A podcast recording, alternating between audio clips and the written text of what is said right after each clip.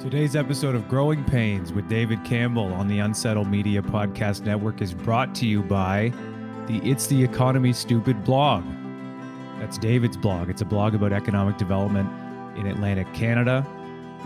Let's get to the show.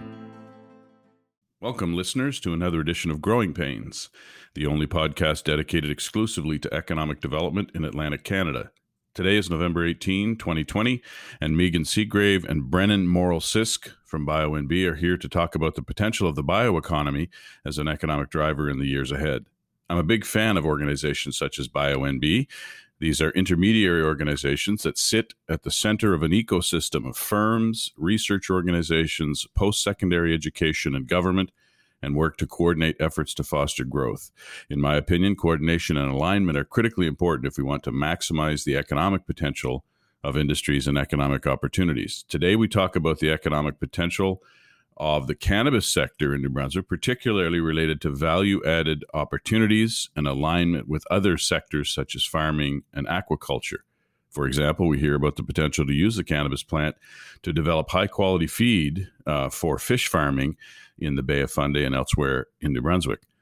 More broadly, Meaghan and Brennan will help us understand the bioeconomy and what we need to do to maximize its potential. I hope you enjoy our conversation. As always, we appreciate your feedback and ideas for future shows. Thank you so much for listening.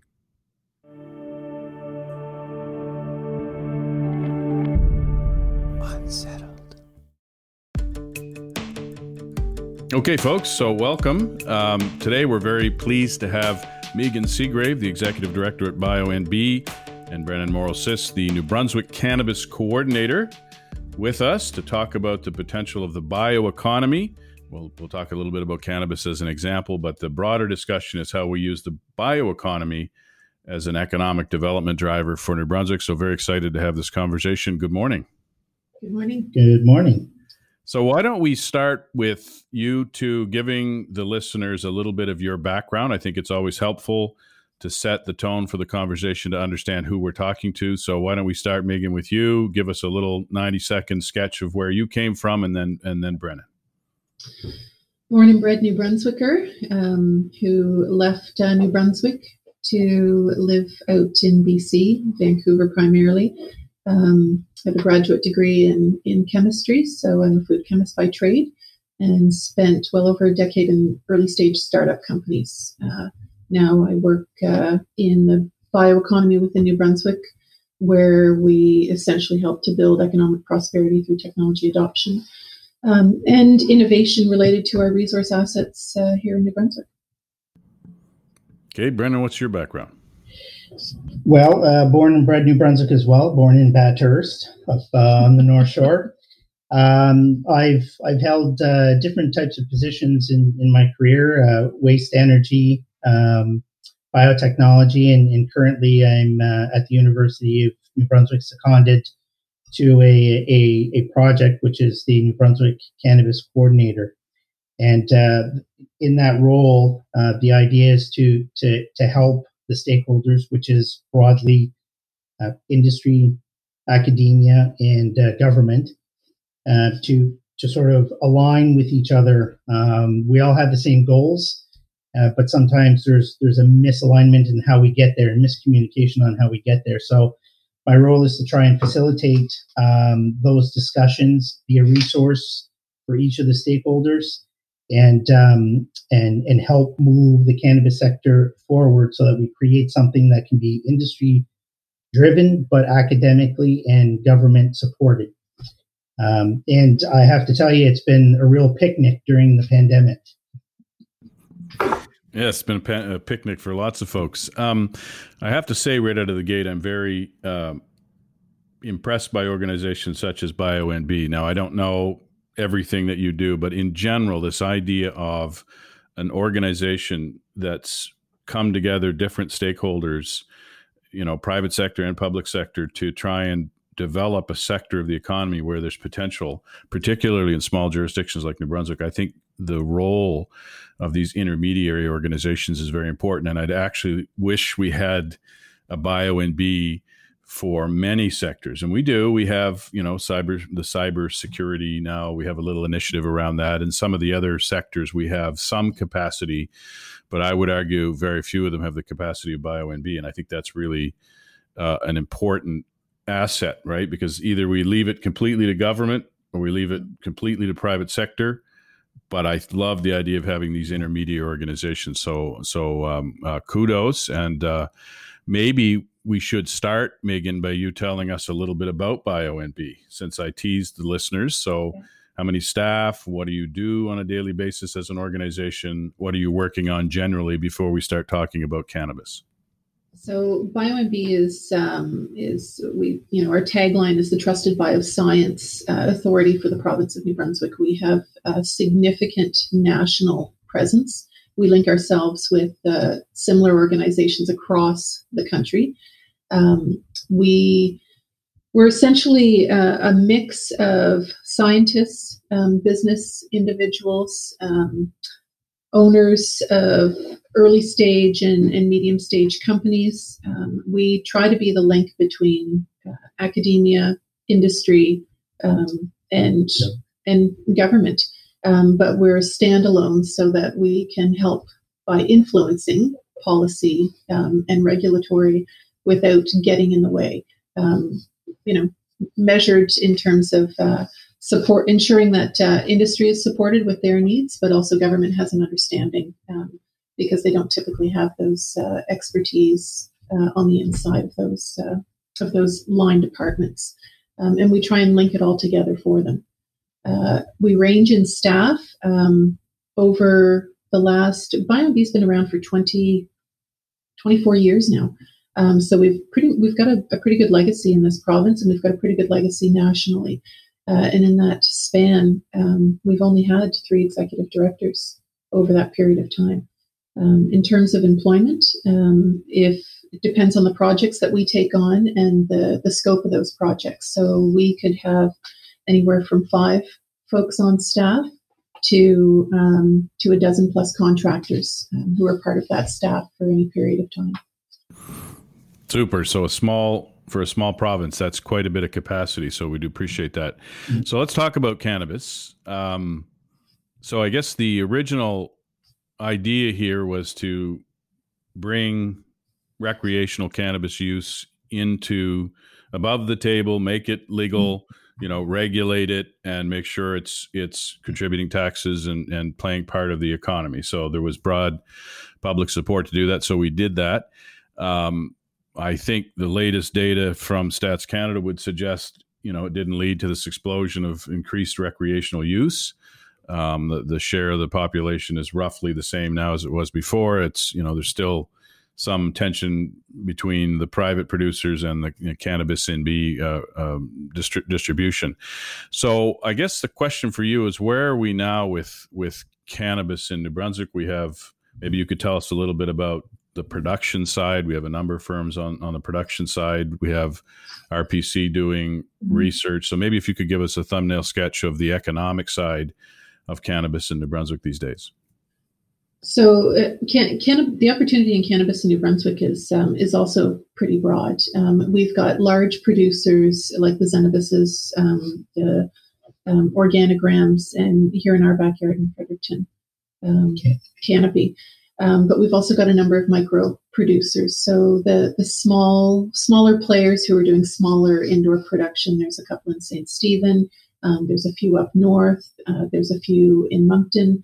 Um, the other the other thing that the cannabis uh, legalization has done is it's actually revitalized uh, an agricultural component as well.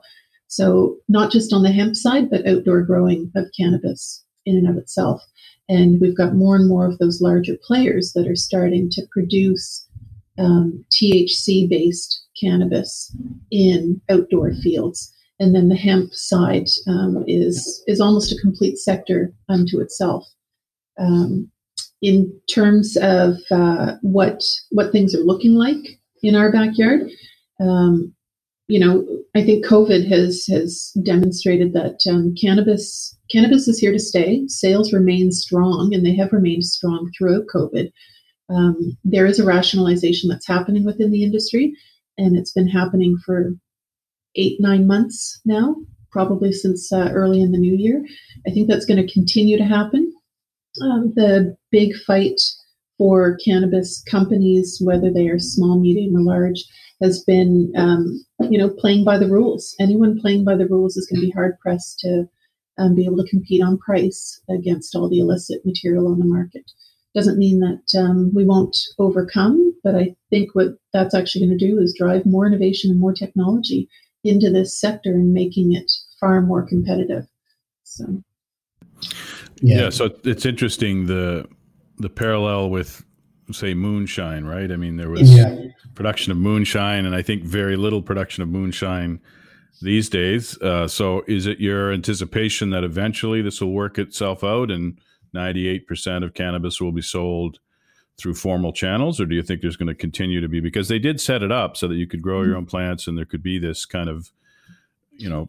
Yeah, I mean, I, I, the short answer is yes. Uh, the the question is, how long is it going to take to get to uh, where we are today? So, for example, in New Brunswick, you know, uh, I think it was last year that I could go to Sobeys and buy a bottle of Alpine, but it took you know a few decades for that to evolve in, in New Brunswick and and and the trick is is to to grab examples from other similar sectors like the craft brewer um, or the craft uh, brewing industry and the the, uh, the wine industry and say okay well what is similar and what do we need to compensate or to accommodate because legalization occurred to tackle you know public health and safety issues and the illicit market um, and then the third button issue was really, and you know, the economy.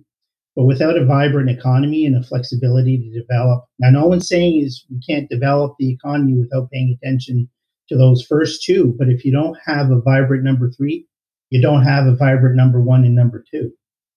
Um, so the question is, um, how can we provide the the mechanisms for feedback to the federal regulators and the provincial regulators, quite frankly, to to accelerate these uh, these policy changes that are that are required. And it's a discussion. It, it, it needs to be a hand in hand discussion, a very, a very back and forth, because behind we all know how it works. I mean, behind closed doors, there's there's pressures and, and reasons why decisions have been made and so that nobody from the outside understands those pressures and, and why those decisions have been made. So um, a clearer understanding of how we got here and, and collectively where we need to go next, um, I think is is um, is going to be key. If I could segue a little bit, um, I actually think from an economic perspective, the recreational market is the least interesting of all the all the possibilities in cannabis in terms of economics. When you look at the characteristics of this plant, every part of that plant it has value add opportunities from the flower to the grain to the to the fibers. And and this is not this is not a secret. This is this has been well known. There's been a what I would consider a 90 year dark age okay, uh, to to the development of the cannabis plant. And it will be really interesting if we brought to bear 21st century technology to that plant. We're already starting to see it. There's, um, you know, products coming out called hempwood. There's textiles that have been around for a while. The grain is into the food market. This is all great stuff. But when you look at the, how much further we can go, in terms of uh, polymers that can be extracted and and um, there's I could go on and on, but there's a lot of examples of how hemp and and cannabis in general uh, can stimulate other markets. Because when you look at the one plant, it fits into the ocean cluster through aquaculture, like we were discussing, the protein cluster, and also advanced manufacturing. So, okay, so I, I want to come back and, and ask a little bit about that, but before we do, can you tell us what the difference is between cannabis and hemp? It's not clear uh, to me what the difference I, is. I will be very clear to you. There is no difference. It is the same plant. It's, uh, it, it's it's the the the difference is the characteristics in the flowers. Uh, hemp, by definition, has less than 0.3% THC, and this is this is the characteristic of that strain.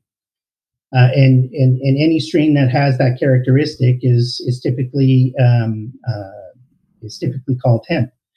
You have uh, you know 10, 12 foot tall uh, hemp plants, or you have if it's if it's been bred for seed, it's uh, three or four feet tall. So there's but but but we need to be clear. It's the same plant. There's no there's no A and B. It's the same plant with different characteristics. We, so we look at, uh, at, at hemp as being without THC, and the cultivars that were bred for hemp were bred for all of those ancillary industries. They weren't bred to smoke. Those plants and, and those seeds were bred for fiber, um, for cloth, for protein, um, you know, everything down the line. And, and now um, those cultivars are being bred for CBD with no THC. Um, I, yeah. So I don't know if we have to back up for for for your listeners, but the the the THC when we refer to THC, that is the um, that is the bioactive that ha- gives the euphoric sensation, uh, and CBD is is is um, the opposite of of THC. So, but they're both cannabinoids. But they're both bioactives. They're both cannab what what we call cannabinoids, and they both the human body has receptors through the endocannabinoid system that that responds to those bioactives. Yeah, I think most people know the difference. Uh, maybe not, but it's uh, I appreciate you clarifying that. But so maybe we should start with the farming potential then. So what what is happening right now? First of all, is it mostly done in greenhouses, or can you? And I think you indicated earlier, it can be done in an open air setting. So what is, are we seeing the farming starting to take off in the province? Is it very very small scale right now, or actually, or are we actually seeing farmers making money uh, producing cannabis or hemp? Um, hemp has been grown outdoors almost exclusively for the last hundred plus mm-hmm. years. Yeah. Um, cannabis, from a THC perspective, has been grown indoors in a more controlled environment because you can have, well, it's a controlled environment. You can have more control over those plants. And you can influence those plants based on light settings, based on temperature settings, and you can induce certain activity within that plant to produce the type of cannabinoid that you're looking for. So uh, we've been growing hemp outdoors uh, in Canada and in this province um, for hundreds of years. I mean, the, the War of 1812 is a prime example. Uh, we were growing uh, hemp within New Brunswick, Nova Scotia, and southern Ontario for rope and sailcloth um, for that war. And those were cultivars that came over um, from Western and Eastern Europe, um, particularly for that war. What we're seeing more of now is um, we're seeing more THC based cannabis being grown outdoors because the economics makes sense to do it in Canada, we don't have a large, or we don't have a very long growing season per se. A um, little bit longer out west than it is here in Atlantic Canada. But if you think about the the energy consumption, the water consumption required to grow these plants in an indoor controlled environment, and the volume you can get versus what you can do outdoors on an acre of land, a singular acre of land, it's it's easily um, you know a five turnover production rate of something you could do in an indoor greenhouse on one single acre of land in a four month period over the summer. So um, we're going to see more and more outdoor cannabis being grown, uh, and we will see more and more hemp being grown, probably for the ancillary properties um, as well as the CBD, but definitely for a protein source and largely for fiber as well. So, is this going to become a serious farm crop? So, if we look out 10 years or 15 years, do you think it will be more than just a nominal crop in terms of the New Brunswick mix of crops that are grown here in the province? So, yes. And and the the timing of of of that how it lays out is is if we started today to intentionally make the bed for that to happen you know five six years if we do nothing and and um, it, it's the horse is out of the gate and um, and I think it is an area that is whether in the U.S. or other countries that come online, they will be they will be producing um, they will be producing cannabis and hemp, and uh, so it could entirely be a staple in the New Brunswick economy, and and be a GDP bumper. The the agricultural side of this um, from a New Brunswick perspective is is largely going to be in a rotational crop um, side of things because we do have we've got other staple agricultural crops within this region. Um, out west, um, they're still growing section scale. They will be producing hemp on section scale, and they'll be harvesting it that way. When they do that, um, you know, they're for the most part they're destroying the plant because the technologies around properly harvesting this plant have, have not been developed. The last time we were growing this uh, in Canada was in the mid 1800s. So there lies all of the opportunity around technology and innovation, um, agri tech, um, you name it, uh, machine learning. Um, and, and maybe we look at that as another opportunity for New Brunswick. We can do things on a small scale, and we can be the we can be the trial center. I mean, and and and that thought is not. I mean, it's not a new it's not a new concept. When you look at um, the biotech industry, uh, you get to a certain size. Like pharma is an even better example. You get to a certain size where all your your activities is marketing and sales, distribution. You rely on on smaller uh, on SMEs, biotech SMEs to to be your R and D and and uh, product development branch, and and you use your leverage to pump those those technologies out. New Brunswick, in a sense, that's the opportunity for this industry. The research, develop, pilot, and we look to the West. If we stick to Canada, we look to the West, our, our Western friends, to scale. Um, right now, they can't think beyond combining. Um, whereas if you're if you're harvesting outdoor um, with uh, this example, hemp for for cannabinoids, it's a bit of an art.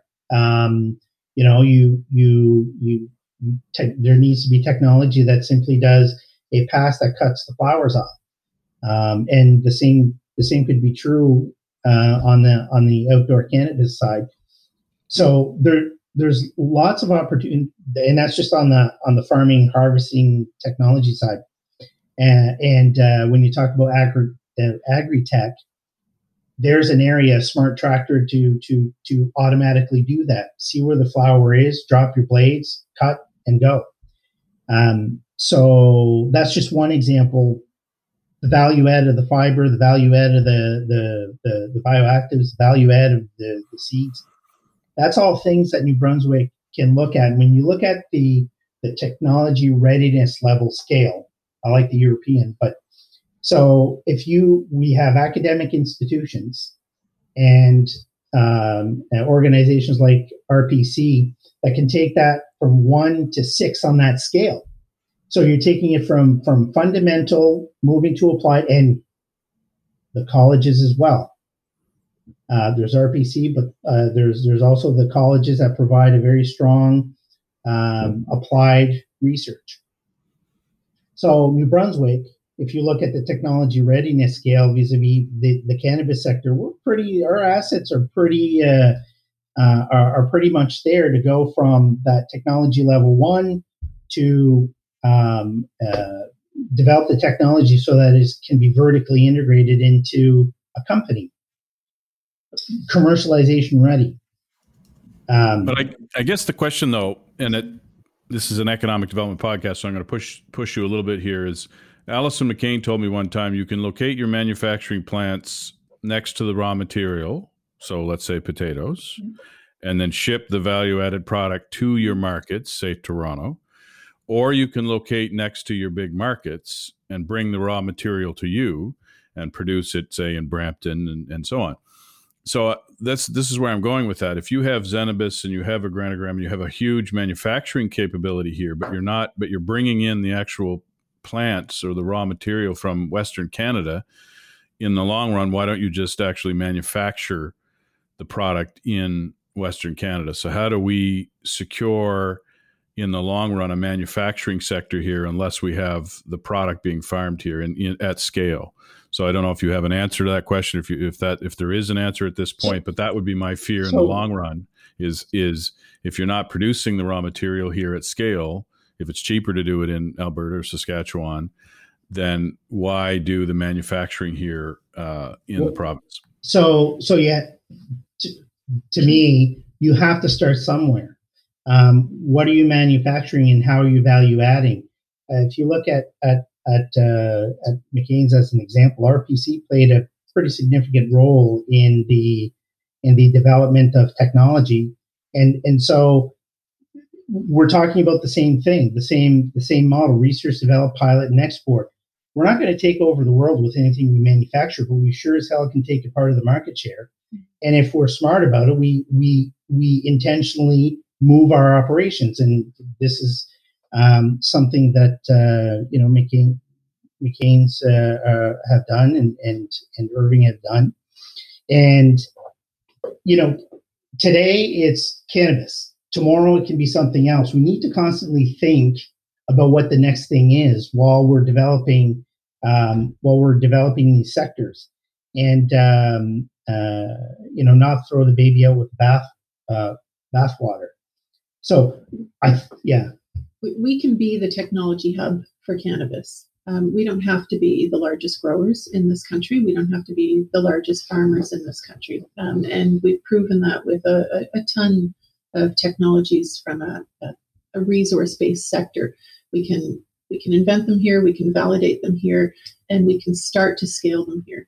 Um, the other things that we have going for us, which make us a, a, a great starting point, we don't have to be the biggest and the best, um, but we've got the lowest cost land in this country, bar none, um, in this province. We beat out every other province and territory, um, and that's arable land.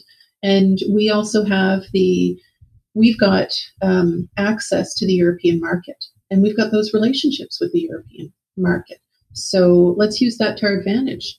Uh, or maybe we become the springboard for adoption and validation of technologies in the cannabis market that you know start in Europe, and then we push that knowledge based and that innovation um, into the eastern seaboard.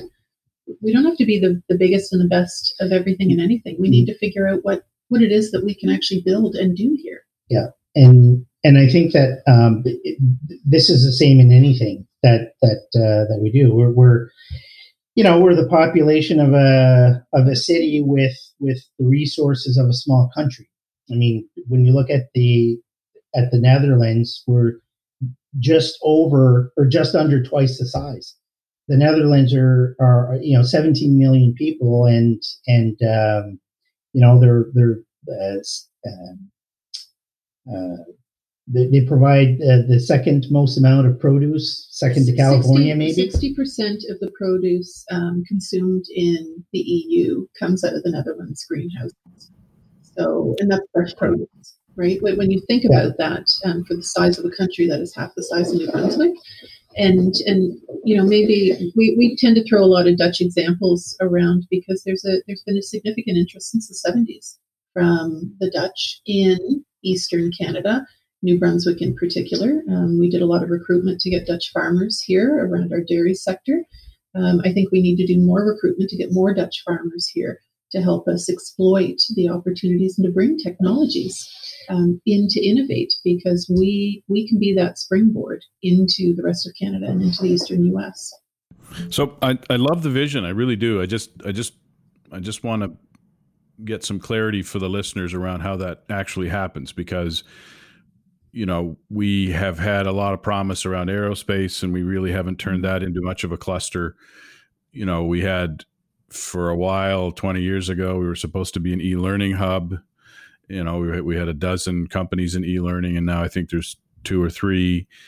Um, you know, we were supposed to value add the back office cluster and have all these SMEs developing technology for call centers. And we have some, right? We have several firms that have done that. So I guess the question would be where's the capacity sit to actually come up with these ideas that you, and you've you've mentioned a bunch even this morning uh, validate, test those ideas, validate those ideas. Where are the entrepreneurs coming from? Where's the investment coming from?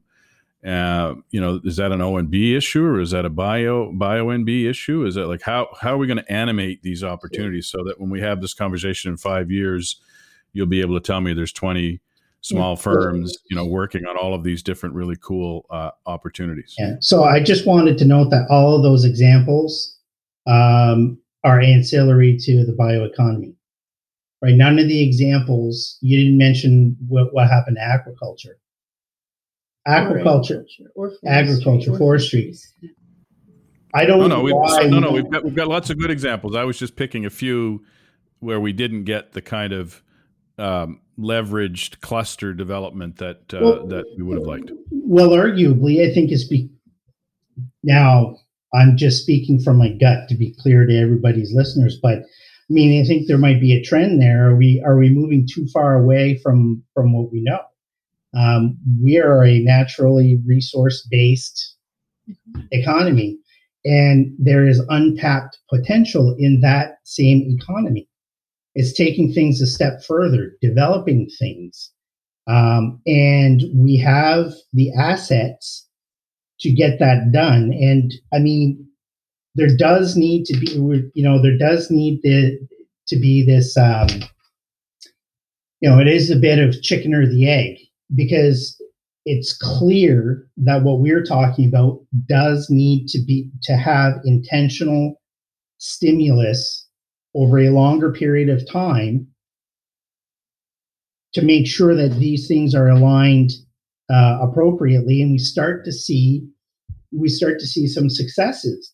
Um, you know, we'll we'll plant a seed. Few years goes by. Well, that didn't work, and you know, was it because you know we didn't allot enough time? It almost seems like we always tend to, you know, try to cut slices out of the same pie instead of saying, well, is, is there ingredients to make a, a new whole new pie? And um, so uh, so so yes, there does need to be stimulus, and it I think it does need to come in part from from from government, and uh, and and and then it's up to it's up to these groups to organize themselves to deliver uh, on on the opportunities. So where where are the ideas coming from, Meaghan? Are they small startups? Are they university professors doing related research? Is it big firms like Organigram and Zenabis that are doing are ded- dedicating a certain percentage of their sales to research? Like who's actually where are those ideas going to come from? Where are those startups going to come from? Is it the Dutch? Are they going to invest in New Brunswick? Do you have any thoughts on that for us? Uh, I think the ideas are, are, coming from a multitude of sources, and the opportunities um, are going to be realized from a multitude of those sources as well um, you know, back back to what Brennan said, we're we're slicing up our pie, and then you know, you, mentioned a few things in terms of we you, called them sectors, aerospace and, and defense, and um, and you know the knowledge sector. Well, we we've got a a bit of a a mantra at BioNB about taking down silos. Um, the bioeconomy is not a sector. Um, the bioeconomy is is technology and innovation and advancements. Um, um, if we could actually if we could demonstrate to the rest of this province that we don't need to be focusing on sectors, we need to be fo- focusing on what our assets are, and then how do we innovate uh, and exploit and create foundational technologies for those sectors that we then export. And it's it, it will be exporting of goods, it'll be exporting of manufactured goods, it will be exporting of knowledge. Um, we're never going to get past that if we continue down this path of, of slicing that pie up thinner and thinner and thinner. And, and I guess I'll just add to that too, like it, with that structure that, that Meaghan is talking about, the part of the discussion is what policies and regulations and and levels of stimulus is an appropriate amount over time to achieve the objective. And and so it's okay to set a priority but if you're if you set a priority and put it into the same hopper with everything else without accommodating for maybe there's regulations that that are that are different in this particular sector or that the the level of um, uh, of stimulus and funding required uh, is is different. Like I'll, I'll go, I'm going to go back slightly to my my biotech days, but when we were in development, one of the things that happened is that the SR&ED program um, decided that they weren't going to consider capital costs as an eligible cost. Can you imagine the impact on a company, a small company, uh, that uh, has spent millions of dollars in capital costs, and that's gone. You're not getting it back.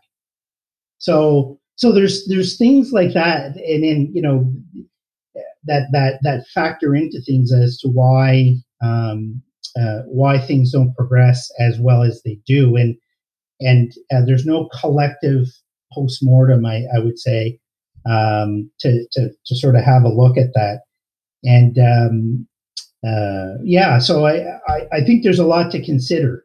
Uh, you know, it's pretty hard to. And I think the idea is my final point. sorry, sorry, David. My final point is there's a lot of ideas coming from entrepreneurs. A lot of ideas, but it's like you know, Eric, Eric Cook. Ideas is one thing, but we need to innovate. We need to convert those ideas into into something that's valuable and uh, and and and some of the mechanisms that we've been talking about that may or you know may or may not be appropriate to make that happen um, needs to be there uh, because I I guarantee you entrepreneurs will step up to the plate if the bed's made and the opportunities to to develop something is there. So my my old friend Dino Kubik yep. told me one time that there was quite a bit of uh, similarities between potato research and cannabis research. Yes. Yeah. Is the federal government investing in cannabis slash hemp related research in New Brunswick? Are their assets focused on cannabis now, or are they doing that work anywhere in Canada? So, if you go back to um, why we headed down this federally, why we headed down this path, it was around um, human health and safety. Um, let's regulate cannabis um, to protect our youth, to protect our citizens. Uh, none of it really had anything to do with R&D, um, which is why all of the regulatory and all the policy resides under Health Canada, and none of it actually resides under agriculture. None of it. Um, it wasn't until a year and a half after um, legalization happened did any of our agriculture, our federal agriculture institutes, um, even get the nod to be allowed to work with cannabis um, cultivars, whether it was hemp or whether it was actually cannabis. So until we kind of get past ourselves, um, and and you know, back to the same point, um, Brennan talks about let's make the bed for the entrepreneur. Um, federally and provincially, we should be far more nimble uh, around our policies and our regulatory until we get all of this stuff sorted out.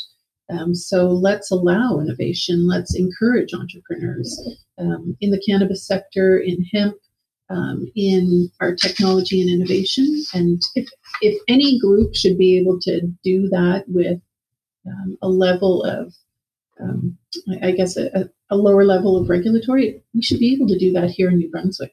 We don't have a provincial government that's going to be handing out dollars. It's it's not going to happen. So what can they do? Um, as as you know, Premier Higgs has said multiple times, get out of the way. Get out of the way by having flexible policy and regulatory. Let's push our intergovernmental affairs groups. Um, let's push opportunities New Brunswick. Let's um, let's push our regulatory within DAF and DNR. Get out of the way. Yeah, I think part of the part of the problem is that that a lot of people still see this as the rec- recreational side, whereas, as Brennan said earlier, that maybe a ton of opportunity in medicinal or or other industrial uses or any other kinds of uses, and if if uh, we shouldn't be focused on research as a way to improve the retail product, although I guess there's you know that's part of it, but um, you know if we're going to be using this this plant for something far more value in the broader a broader set of value added products i think that's something that we should jump on and and, and see if we can do it so um, so how do we how do how do I then conclude that section? Is the government coming alongside slowly, federal and provincial? So or? so if I if I could, um, I yes indirectly um, because because the, the, provincial government's coming along and but but it's in the in the um, name of food security. Um, well, uh, cannabis is both an agricultural crop, but it's also a horticultural crop as well. So if you're talking about greenhouse and indoor, the same technologies required to grow indoor in, indoor indoor uh, cannabis to lettuce or other medicinal plants. Why do we need, you know, let's look at lettuce for sure, but what about other medicinal plants with higher margin bioactives? Like so so there that is actually um, my my a big interest of of mine is that link between between food security and how we produce uh, how we're going to produce because it's going to lead to infrastructure that that becomes available for innovation in in in cannabis um, you know because we'll have the facilities. Um, so you know i think it's it's um, uh, it's really interesting and and i think uh, on food security just for a second we need to um, we need to think of local markets because there's a lot of talk of local markets and, and self self sufficiency in, in in some of these areas. Local markets being right down to new york. Um, because the bostonians um, um consider produce and, and products from New Brunswick is local. Anything you can pick fresh and truck 12 hours and have in the market, and to them that's local. So it's a real opportunity. Um, yeah. So I guess I'll let you guys say. So what, why don't we? Because I take your point earlier about economic development in general. Eh, aquaculture became an important sector because we had core strengths, right? We had the the physical strengths of Bay of Fundy, but we also had experience in farm uh, fishing and so on. So why don't you you you before we came on air, you talked a little bit about a potential alignment between yeah. cannabis and aquaculture. Why don't you tell us a little bit about that opportunity? Do you want to start, or do you? Sure. So um, we uh, we we do a lot of research in this province around aquaculture. Um, we've got one of the world's largest aquaculture companies in our backyard. There are smaller aquaculture companies um, around Atlantic Canada. We have the Ocean Super Cluster, as much as it, it may be, you know, based out of um, based out of Nova Scotia. It is a regional based super cluster, and it is focused around um, innovation and technology. Um, cannabis uh, has opened up uh, a, a, plethora of opportunities around fish feed and animal husbandry. Uh, we, as Brennan had mentioned earlier, we as humans have endocannabinoid systems. We know that fish have endocannabinoid systems too. That is well researched, validated, proven. Um, there's no disputing that. Um, if cannabinoids impact um, our human system, um, you know, we can make uh, assumptions and develop hypotheses that they will do the same within fish. Uh, we have a, an understanding that CBD acts as an anti-anxiety for um, humans. We believe it will be that way for fish and, frankly, for poultry um, as well. And we've got a, a, significant poultry sector within Atlantic Canada, and we do a lot of poultry research here too. And then there's the value add associated with those um, cannabis plants, like the seed um, high in omega fatty acids and significantly high in protein. So, as this industry grows and starts to expand um, from an outdoor operation, potentially even an indoor operation, um, we can move to doing R and D around um, making these ingredients available within aquaculture feed to reduce the cost um, and increase the outcomes which will have a significant downstream impact on the quality and, and the economy around that industry. Yeah. So, and and when it comes to that, it it depends on are we interested in solving problems or not. Because um, if you look at it from a practical perspective, and and um, just the nature of the grain in this example, you know, 30% of the, the grain or the seed is, is fatty acids. So it's abundant. When you consider that the aquaculture sector has an issue with with um, sources of fatty acids to feed the fish, right now it comes from it comes from fish waste and and and uh, increasingly coming from um, algae grown in, in in bioreactors. So they're trying to move away from from uh, from their current sources, which is which is uh, uh, fish waste. So if you look at it just on paper and forget the regulatory hoops that you have to consider to get to get that um, uh, fatty acid source from the grain into the feed, because there, there's there's procedures that you have to go through, and you know, fair enough, it is onerous, but calculating the the upside of it, I think, is worth is worth exploring because it's a scalable source of of, uh, of, of, of a fatty acid. And when you consider, you back up and you consider the source that that uh, fatty acid is coming from, which is the cannabis plant, you have other value adds coming from that same plant. So the economics of it from that one plant, part of it goes to the aquaculture sector. Part, it's got the other fraction, high fraction, is uh, protein. The other the other the other portion goes to the the, the protein sector. Uh, the flour, lots of bioactives, terpenes, products that can be extracted from it, and you have, of course, the fiber.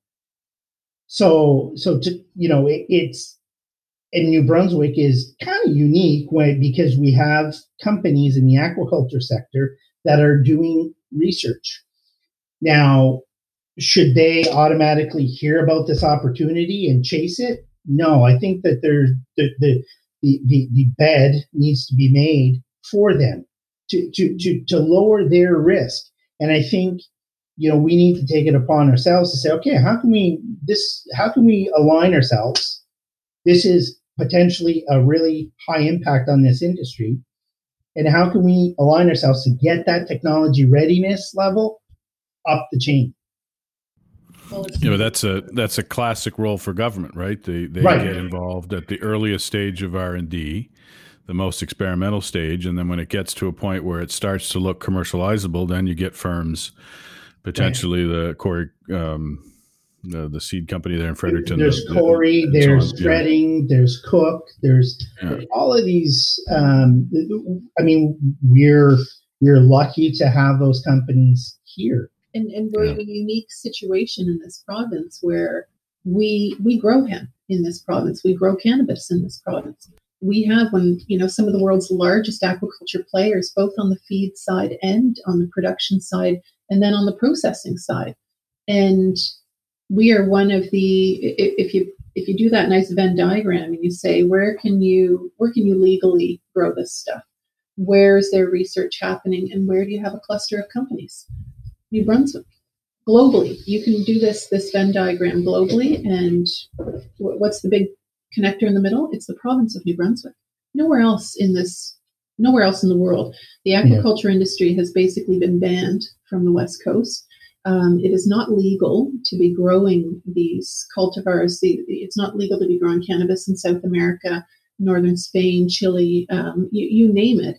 Um, so we we're kind of ripe for the picking. And if you know government were were able to support from a policy and a regulatory perspective and some funding on some early stage R and D, I, I, just think it's a, a phenomenal opportunity that we will we will miss if we don't jump on it.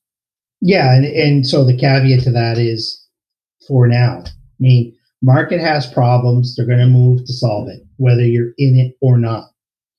And you know, we need to choose what you know are we in it or not and um, but i think you know that's one example of of of a connect the dot opportunity and who knows what happens ancillary to that mm-hmm. afterwards all kinds of positive things yeah but i think from from an economic development perspective timing is very important right it is. you think about you know, when we started with the call centers, that was great as one eight hundred numbers were starting to take root. So yep. it's a pedestrian example, but it's a you know, it, it did show that timing was incredibly important. And then if you think about what they're trying to do with small modular reactors, mm-hmm.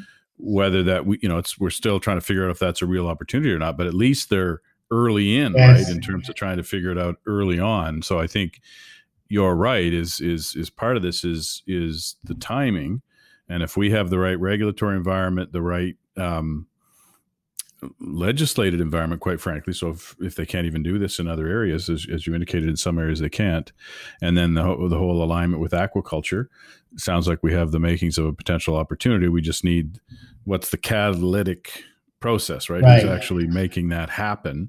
Right. Uh, I, it, yeah. Sorry, but it, uh, I'm sorry, David, to cut you off. I, I just, uh, yeah, you, you're you're you're hitting it on the head, and and it's almost this is going to require a lot of people from different walks of life and stakeholders around the table looking at the challenges and talking about how they can contribute to um, get around that, those challenges. And, you know, it's, I'm going to tongue in cheekly say it's too bad there's not some sort of New Brunswick Research and Innovation Council that could, you know, could, could, uh, um, uh, be organized and sit around the table and look at um, these types of opportunities and and then you're sort of looking at it from a um, a risk benefit and uh, you're you're calculating your investments and and measuring um, how things are going. But isn't that partly a role, Meaghan, for BioNB to sort of dragons den this or, or find yeah. vehicles or, or venues to try and facilitate or coordinate this without doing it yourself, but trying to find ways to make yeah. it happen? So I think that, you know, back to a couple of, of things that we had said early on, um, you know, BioNB is, is in an enviable um, position to have, you know, 20 plus years worth of experience under our belts doing this. Um, I, I would say without hesitation that as an organization, we are the, um, we're the best big picture thinkers out of all of our, our counterparts and, and organizations within this province because we are able to see the linkages um, that may not otherwise, um, I, guess, be uh, be easily um, viewed. And we have been trying to take down those sector silos, you know, quote unquote, um, sector silos within this province to demonstrate um, the the opportunity around um, technology and knowledge based industries and how that will impact across the board. Um, you know, we, uh, Brennan had mentioned um, we've got facilities um, from the cannabis. It, yeah. it, with legalization, all of these great facilities were built out. Maybe they were overbuilt um, in a lot of cases. There was knowledge that was brought in from the outside. There was technology that was developed and brought in from the outside.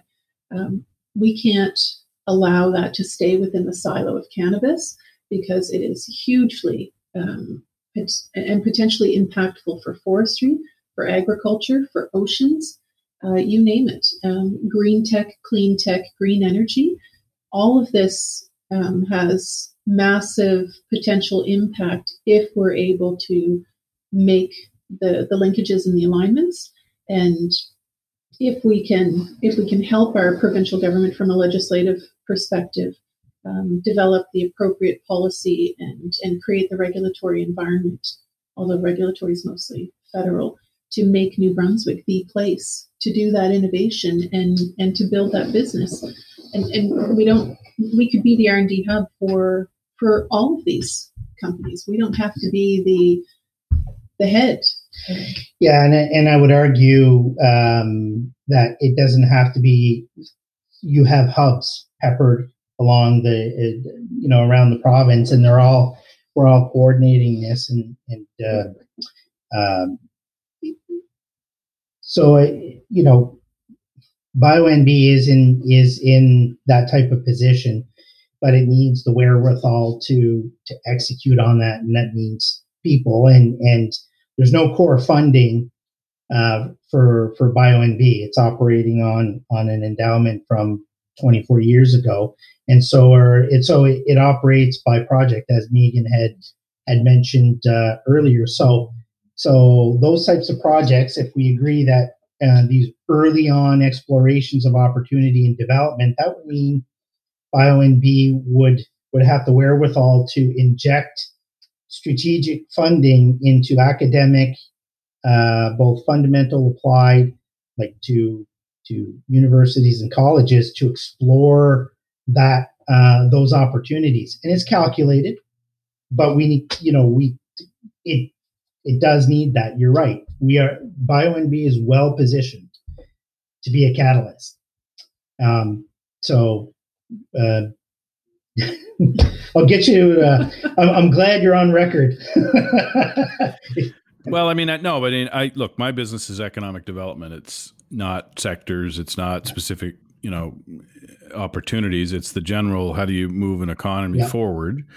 And I do like intermediaries. I've said it before. I think, you know, a lot of times we vest government departments, whether it's ONB or ACOA, but they tend to default, not always, but they tend to default to like grant and loan type programs and offering and administering these programs. And that's fine. It might play a role in the ecosystem, but they're not as good at, at sort of how do you actually fundamentally try and nurture and, and foster growth in a in a sector yeah. or an opportunity? Because I agree Meaghan with you. It's not it's not all about sectors per se. So I think that's very helpful for the listeners. Um, I just want to we only have about 5 minutes left so I did want to ask you a little bit about more generally the bioeconomy. So Meaghan you described it a bit for us earlier but can you give us some examples of things that are going on that are not cannabis related, but that are bioeconomy examples that the listeners can get a get a frame or a better understanding of, of what we're talking about here. Is it chitosan? Is it what else is going on in the province that would fit in the definition of bioeconomy? There, there is so much going on. Um, you know, when we we actually we do this mapping um, every couple of years because ACOA ACOA asks the same questions, the province asks the same questions, and as much as I am loath to put it out there, um, because I would prefer to say the bioeconomy is not a sector, it is all about um, innovation and technology, the platform economy. technologies. Mm-hmm. It's, it's, the economy. Um, and, it, you know, in our backyard, we have um, we've got research institutes, we've got industry, uh, we've got New Brunswick, um, largest number of engineers per capita in Canada. Um, most of those engineers work within water tech um, or environmental in some way, shape, or form. Uh, LuminUltra, prime example of a company that has recently built the largest um, COVID reagent manufacturing facility in Canada in our backyard here in Fredericton and flies well below the radar. Um, but they started out as a water tech company, uh, microbial testing for industrial water bases. Uh, that is part of the bioeconomy. Anessa, um, I mean, they're about developing. They're they're an IT company in essence because they mine and and come up with algorithms that help industry um, decide what technology they should be adopting to deal with a particular waste stream or to get the best value add out of a, a secondary uh, product source. So they might identify themselves as clean tech, they might identify themselves as IT, they might identify themselves as bio. Yeah. You know, back to just take down the silos and let's start looking at what we've got in our backyard and how we can how we can um, how we can work with it um, processing and, and, manufacturing and advanced manufacturing. We've got McCain's, JDI, Irving, um, Cooke. Like th- those are the large players, but hundreds and hundreds of smaller. Yeah. So when you when you look at the economy of of New Brunswick, you know that's why Meaghan's saying it's, it's not really the bioeconomy of New Brunswick; it's, it's the economy of New Brunswick because you know maple syrup, blueberries, cranberries, uh, potatoes, uh, any crop. That's all part of the bioeconomy. Um, and and um, and what we're saying is that the the opportunity within those sectors is still untapped. There's still untapped opportunities. So that to listeners everywhere, the bioeconomy is just about um, everything we do in New Brunswick. Sure, but I, I, you have to like pick opportunities and make Yeah, right, investments, right. right? Yeah. So, so when I was in government a few years ago, I actually did some research to see if there was any R and D going on around maple syrup in the province, and so I just Googled it. I Googled research, you know, New Brunswick or whatever, uh, and it turned out there was actual research going on in New Brunswick, but it was New Brunswick, New Jersey. Right. Yeah. So there was a there was a researcher down there that had been studying the you know the health properties or the medicinal properties of of maple syrup. So I guess the question would be: so I, I understand your point about it being sort of pervasive; it cuts across, but at some point somebody has to make a decision that says we're going to look at blueberries, Yeah. try to find ways to value add them, Assets. look at the pharmacy side of it, right, Yeah. or the, the the maple syrup side of it.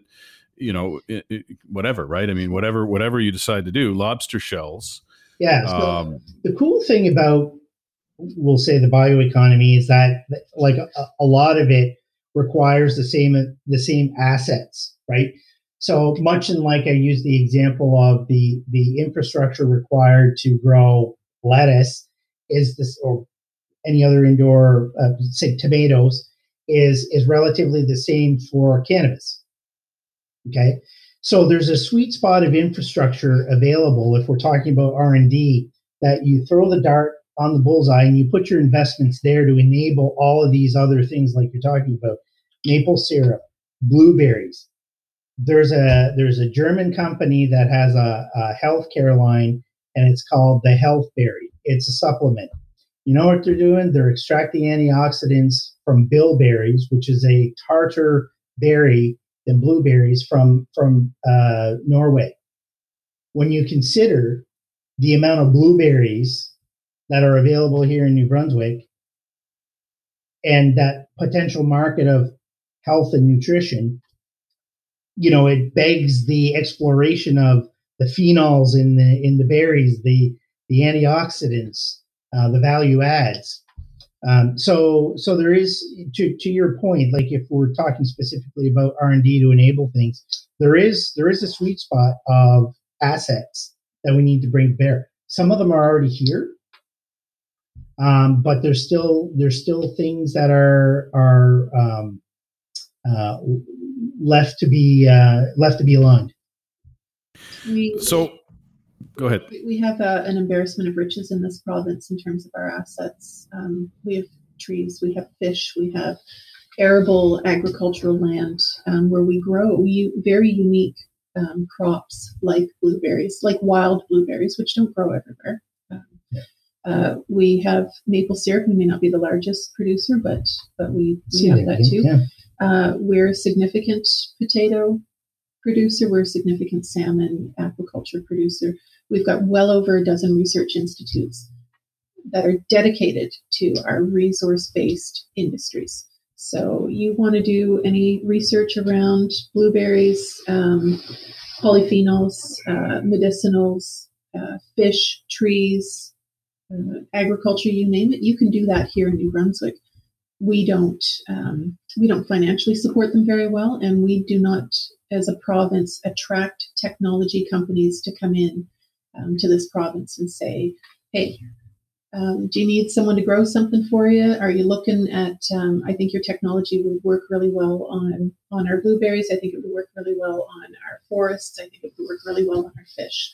We don't do that. We go out looking for companies that want to establish here and then create jobs instead of saying, look at all of our assets, um, wave that flag, and say, "Come one, come all." Um, we are the best place for you to do any R and D and help validate those technologies for global markets. So, and, and that goes to the, the, the earlier point where we were talking about and, and what triggered that particular line of uh, conversation was your, your discussion with McCain. Um, that we're, we're all we're both talking about the same thing. It's making sure that we we can stick to our core and where we can remain competitive. It's it's we're not going to take over the world. We can we can attract industry here because of our assets, our alignment, our our our ability to research, develop, pilot, because we're the right size, and and then uh, and export.